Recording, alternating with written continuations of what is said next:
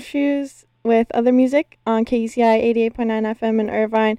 Here with Cut Chemist, who is currently on the Renegades of Rhythm tour with DJ Shadow. They're going to be at the Anaheim House of Blues tonight and Hollywood Palladium tomorrow night. So, how's the tour going so far? It's been going great. Uh, our first West Coast show was last night in San Diego, and it was uh, it was a lot of fun. What motivated you to create a tour using only Afrika Bambaataa's records? Well, we were asked to do a mix, and we decided uh, to do a tour. So we asked Bambaataa and Cornell University if it was cool to take the records on the road.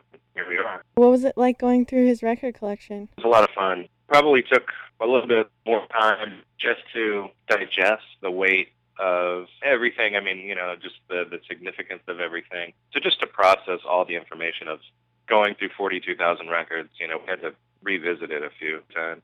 How did you go about picking the records to bring on tour? We went through different processes of filtering. I think at first we pulled like about 2,000 records based on what we knew was important in the culture and from, you know, the evolution of hip hop. His own records, his artist records, anything he had anything to do with, be it a remix or he produced it or appeared on it. We wanted to represent his legacy as a, as a recording artist as well as a tastemaker. Lastly, just different genres of music that he represented. You know, he was into so many different types of music, soca, calypso, funk and soul, rock, punk rock, new wave. So we wanted to definitely demonstrate that. So we, we had to pick a nice array of different genres from different parts of the world. Do you feel that there's a important message behind Afrika Bambaataa's music? I do. It's a message that has stuck with me for many, many years and has inspired me to carry the same message, which is peace, unity, love, and having fun. You know, you dance, but you think at the same time. And that's always a, a really interesting dynamic because you usually have one without the other. But he promoted doing both at the same time. So I think that was really important.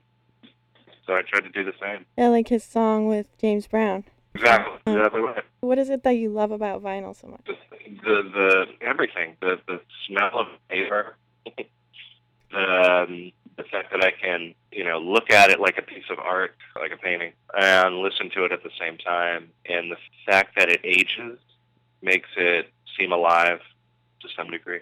Touching on um, aging music, what are your thoughts on reusing older culture?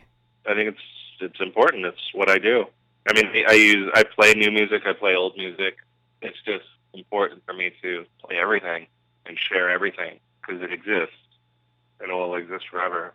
Does sample clearance and copyright law affect the music you make? It does, yeah. So I try to, you know, I try to do things as legal as possible. Do you have any advice for DJs just starting out? there's so many different directions you can start out in. You if you want to be an you know an electronic music DJ and use nothing but software and computers and stuff, then you know I would say, I guess in any respect, I would say keep your mind open to as many different sounds as possible. Whether it is whether you're into vinyl or computers, don't feel like you need to constrict yourself to just one medium. I use all mediums: vinyl, CDs, Serato, DVDs. I use cassettes in my DJ sets sometimes. So, you know, wherever the music takes you, you know, just follow your heart and follow your your taste, and be open to other types of music to expand that, to expand your musical vocabulary. That's my main advice that I could give anybody. Is there anything else you wanted to mention? I'll tell you this.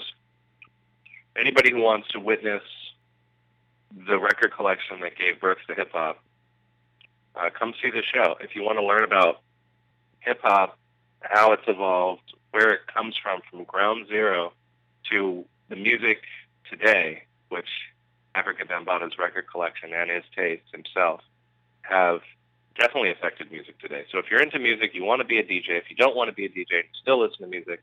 You like hip hop.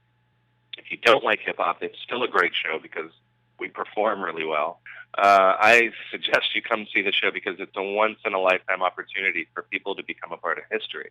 And that's what these shows are because we are DJing with not records, but something we consider to be artifacts.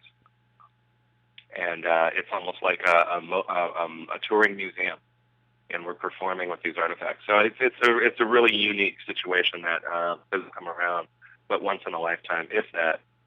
So now's the opportunity to to uh, experience it. So I encourage everybody to come through tonight and or to LA at the Palladium tomorrow night.